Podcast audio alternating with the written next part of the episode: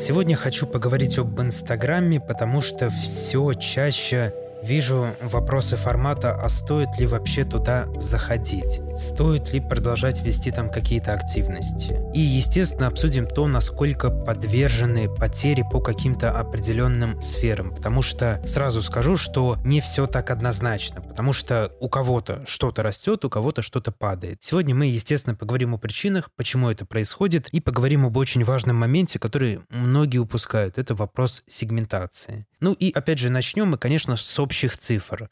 К сожалению, пока что Медиаскоп не давал нам каких-то свежих летних данных. На РУ просторе это, наверное, одна из единственных компаний по исследованию, которая дает плюс-минус э, всегда достоверные цифры, на которые можно опираться. Почему достоверные? Потому что вот, например, недавно по заявлениям главы Минцифр Максута Шадаева было заявлено, что Twitter и Instagram, заблокированные в РФ Facebook, принадлежит компании Мета, которая признана экстремистской и запрещена в РФ, потеряли до 80% мобильного трафика. Здесь как бы сразу должны возникать э, вопрос у вас. Каким образом 80% мог потерять Инстаграм, если на стартовом этапе по данным Медиаскопа там в первое время от него отпало 20-30% аудитории, а потом абсолютно по всем исследованиям эти потери, они остановились. Ну, то есть, в принципе, у меня возникает абсолютно такой же вопрос. И, конечно, все это касается исследований. То есть мы должны смотреть на то, как кто проводит исследования. Если говорить про Минцифры, то они опираются на данные от мобильных операторов. И, естественно, возникает сразу ряд вопросов. Мобильные операторы отслеживают все по геолокации. Понятно, что не все, то есть понятно, что кто-то что-то использует обходное, но то есть базовая информация, которую предоставляют, она напрямую привязана к геолокации. И то есть, соответственно, уже нужно задавать вопросы мобильным операторам. То есть, каким образом вы определяли эту аудиторию, если практически все, да все, те, кто использует Инстаграм, они используют VPN. Это сервис, который меняет вас IP-адрес. И, соответственно, фактически в России трафика нет, но он мог резко возрасти, например, в Польше или Швеции, потому что там много VPN-серверов. Ну, то есть, это первый глобальный вопрос, который нужно задать. Второй вопрос — это вопрос Wi-Fi. То есть, окей, вы э, всех э, опросили мобильных операторов. А что по поводу провайдеров? Потому что огромное количество людей с того момента, как мы, соответственно, перешли на VPN, они стали Инстаграм и правда использовать реже. И то есть в основном, если реже используют, то используют, например, дома с помощью Wi-Fi. То есть тоже еще один мощный фактор. И на самом деле таких факторов очень много. Поэтому цифра 80% по Инстаграму, я думаю, что некорректно и маловероятно, что 80%. Да, много, но точно не 80%. Говоря про Твиттер, ничего сказать не могу, потому что тоже кажется, что социальная сеть не супер большая, но опять же со своей лояльной аудиторией, поэтому, возможно, и по Твиттеру у нас абсолютно такая же история. Про Facebook никто особо ничего не говорит, потому что все-таки, ну, наверное, это одна из тех социальных сетей, которая потеряла очень много аудитории, там, вплоть до, возможно, и 80%, потому что все-таки никогда она не являлась передовой, что можно было увидеть даже по элементарному э, времяпровождению. И Facebook никогда не выделял какой-то там уникальный инструмент, уникальный формат контента, либо вот какая-то уникальная привязанность, которая есть, например, в ТикТоке. Потому что ТикТок, он тоже потерял по там тем же данным мобильных операторов, но он теряет не так сильно. И нюанс в том, что та аудитория, которая остается, она прям остается очень и очень с большим удержанием. Связано это с тем, что, опять же, формат контента. Формат контента цепляющий и, опять же, алгоритм очень умный. В Фейсбуке такой истории нет. Это просто такой сервис, который содержит в себе огромное количество разных разделов. Там группы, видео, лента и, опять же, все прочее. Как мне кажется, та аудитория, которая была в Фейсбуке, она очень просто перешла во ВКонтакт и все без каких-либо существенных потерь. Идем дальше. Примерно в это же время вышло исследование от LiveDune. Второе. У них было первое. Оно было, соответственно, в самом начале весны. В нем цифры были очень и очень падающие. Это было понятно, с чем связано. И вышло сейчас. Сейчас вышло майское исследование. Тоже, на самом деле, очень спорное. Потому что, напомню, у нас э, в конце весны случилось относительное затишье. То есть мы достигли некого плата, и аудитория хоть и уходила, но не так сильно. Здесь другая проблема, что она не приходила, но мы, опять же, остановимся только на этом. В чем нюанс? Почему исследования за май не совсем корректные? Потому что в июне начались и продолжаются массовые блокировки VPN, что как раз и служит э, главной причиной снижения трафика и, то есть, соответственно, вовлечения. Поэтому, смотря, то есть, любые исследования за май, мы, конечно, можем платы и увидеть. Но, опять же, в июне у нас опять начался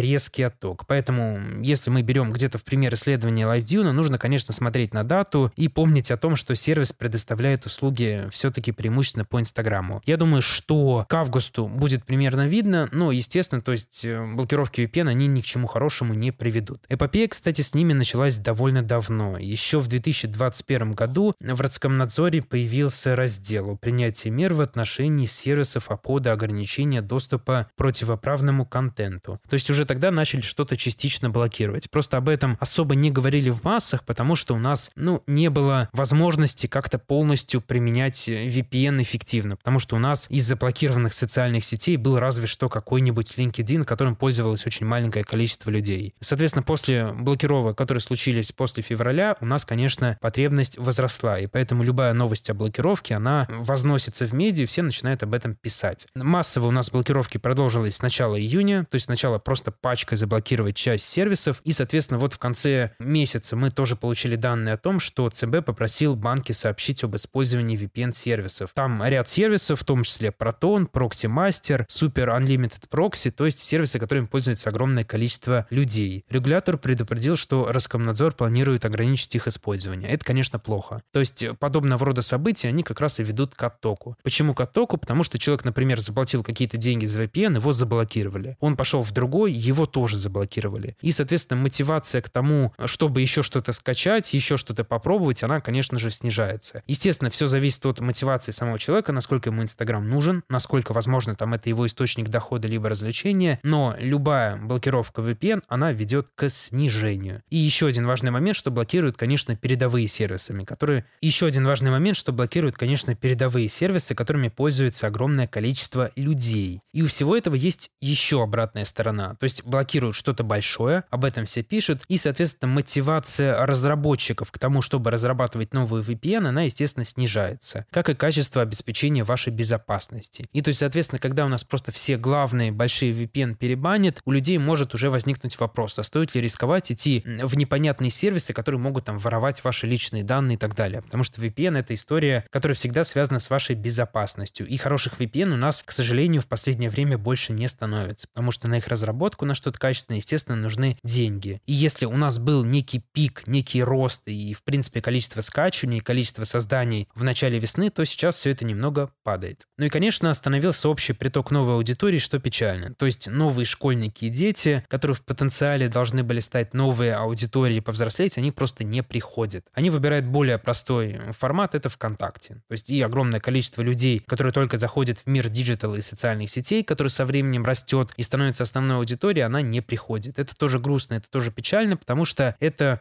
в принципе, останавливает рост площадки. И она переходит в некую стагнацию, как это было несколько лет назад со ВКонтактом. То есть и мотивация разработчиков, она обычно в таком моменте становится меньше, потому что люди не приходят. И, соответственно, сама социальная сеть все-таки без новой аудитории со временем начинает вымирать. Поэтому просто будем смотреть, снимут ли ограничения. Если не снимут, то, конечно, вся эта история, она приведет к тому, что меньше, меньше, понемногу меньше вот аудитория остается активной, и, соответственно, сильно будет, конечно, снижаться время провождения. То есть тоже один очень важный момент, что э, социальная сеть находится в хорошем положении, если время удержания растет за счет там вводимых инструментов и за счет хотя бы свободного входа. В Инстаграме этой истории сейчас нет, поэтому время удержания будет сильно падать. Давайте все-таки немного вернемся к исследованиям от LiveDune. Уже сказал о том, что сервис инстаграмовский, но, опять же, тем не менее, на общие данные мы посмотреть можем. Количество просмотров сторис в среднем просело, по их данным, до 30%, количество просмотров постов до 50%. И бренды, естественно, у нас страдают больше, чем обычные блогеры с точки зрения каких-то охватов. То есть это, в принципе, все вот основное, что вам нужно знать. Вообще, просто формат ленты, просто формат постов, он просел на самом деле давно. С того момента, как Инстаграм плавно просто начал переходить на рилсы. Все мы с вами помним эксперименты, которые были там по количеству подписчиков, которые видят пост. То было очень много, то было очень мало, то была только лента рекомендаций, то ленту рекомендаций вообще скрывали. В одно время лента Explorer у нас полностью практически состояла из Reels видео и так далее. То есть изменений здесь было очень много, и все они вели к тому, что максимально популяризируется и пропагандируется формат рилсов. Поэтому лента, посты все-таки понемногу уходит. Ну, не сказал бы, что в прошлое, просто количество охватов и количество людей, которые начинают э, листать вот просто ленту, оно, естественно, у нас снижается. Несмотря на то, что Инстаграм добавляет три ленты, несмотря на то, что у нас вроде бы выходят какие-то обновления небольшие, но вот если мы просто зайдем на страницы каких-то топовых брендов и начнем листать их ленту, то мы просто увидим просадку элементарно по количеству лайков и по количеству комментариев. И во все это время у нас, естественно, формат рилсов, он растет. То есть его охваты, которые можно посмотреть в рекламном кабинете Facebook, они постоянно повышаются. Охват ленты, он где-то либо стоит на месте, либо где-то стагнирует. Поэтому имейте в виду, что просто лента, если ваши публикации начали собирать меньше постов, это, естественно, связано и с ограничением, и с оттоком аудитории, но это связано с общей политикой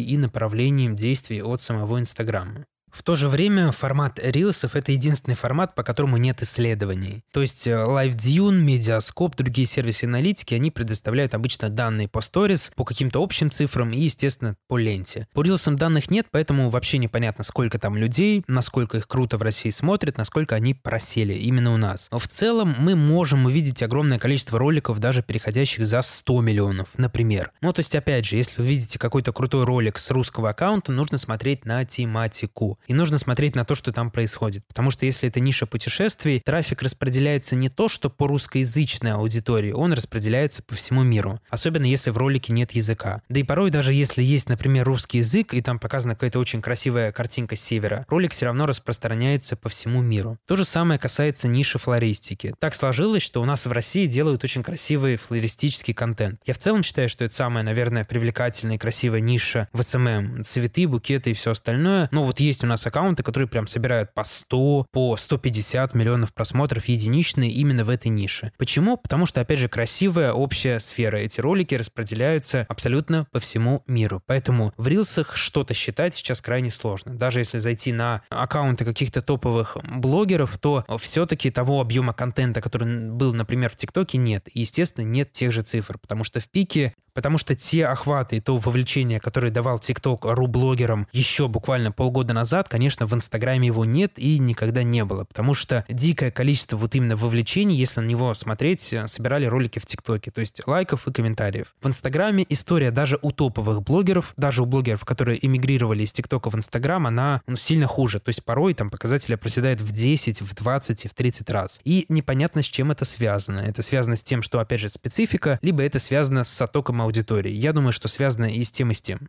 Ну и теперь давайте в заключение мое мнение по поводу общего падения. Я считаю, что здесь нужно не категорично относиться именно к каким-то общим цифрам. Здесь нужно смотреть конкретно на сферу и конкретно на определенные сегменты. Потому что если вы, например, были красивой молодой девушкой с лайв-контентом и вас смотрит примерно такая же аудитория, просадок у вас может вообще не быть. Потому что это аудитория, которая нуждается в Инстаграме. То есть где-то это способ самоутверждения, где-то это просто огромная часть жизни, которую просто так не выкинуть. И, соответственно, у подобного рода аккаунтов охваты могли даже где-то подрасти. Но в то же время, если вы, например, ведете что-то про сад, рассказываете, как там сажать растения, и ваша аудитория была 50-70 лет, вы могли потерять там до 80-90% охватов. Связано это с тем, что, опять же, ваша аудитория, она не так сильно нуждается в площадке. Она спокойно перешла, например, в одноклассники. То же самое касается мужской аудитории. Если вы снимали про машины, про тюнинг, там, про подвески, про что угодно, ваша аудитория могла просесть абсолютно так же, потому что мужская аудитория нуждается в Инстаграме меньше, и мотивация что-то там скачивать, искать какие-то обходы ограничений, конечно же, меньше. Поэтому все напрямую зависит от вашего сегмента, от вашей аудитории, от ее мотивации заходить в Инстаграм, насколько все это им нужно, и то есть где-то это зависит даже от пола. И на самом деле вот этих вот сегментов очень много. Есть, например, сегмент определенных мужчин, которые заходят в социальную сеть, чтобы посмотреть истории, например, одной девушки. И сейчас VPN это делать гораздо сложнее. То есть проще зайти в какой-нибудь автоматический плеер, который смотрит истории анонимно, просто вбить аккаунт и просто что-то там посмотреть. Кстати, вот тоже очень интересный сегмент, потому что по моим наблюдениям, сервисы, которые занимались анонимными просмотрами в сторис и в ленте, они сильно возросли, и спрос на них тоже сильно поднялся. Это сервисы, которые, кстати, сейчас использовать порой гораздо проще, чем Инстаграм, потому что вам не нужно включать VPN, вы просто вводите, там, смотреть Инстаграм, смотреть Инстаграм анонимно, что-то такое, вам выбивает сервис, вы просто вбиваете ник, и вам, соответственно, все выгружается. То есть не нужно где-то рисковать своей безопасностью, не нужно элементарно заходить в VPN, не нужно там включать, переключать Инстаграм и так далее. Поэтому тоже можно периодически такие сервисы использовать, если вы хотите экономить свое время, потому что они, кстати, практически все еще абсолютно бесплатные. Поэтому, кстати, блогеры, у которых появилось гораздо больше ботов, например, в историях в просмотрах, не удивляйтесь. Многие люди могли просто перейти на подобного рода сервисы, потому что если зайти в WordStat, на них спрос повысился там в 3, в 5, в 6 раз. Какие-то такие у меня выводы. Если резюмировать, то аудитория, естественно, будет понемногу падать, и будет падать она в зависимости от того, насколько сильно у нас будут блокироваться сервисы VPN. Если блокировки массовые остановятся, то я думаю, что отток будет незначительный. Если банить VPN продолжит, то, соответственно, просто отток будет более большой. И здесь на дистанции, конечно, там через год при ограничениях, если они останутся, то есть, естественно, цифра будет довольно большая. Но все же все равно ждем каких-то данных от медиаскопа. В то же время инфлюенсеры с сегментом поздних миллениалов, как это принято сейчас говорить, или ранних зумеров, могут вообще остаться при своих цифрах и даже где-то что-то может подняться за счет того, что многие крупные блогеры свою активность снизили. Опять же, это объяснено тем, что есть аудитория, которая к Инстаграму просто привязана больше, чем другая.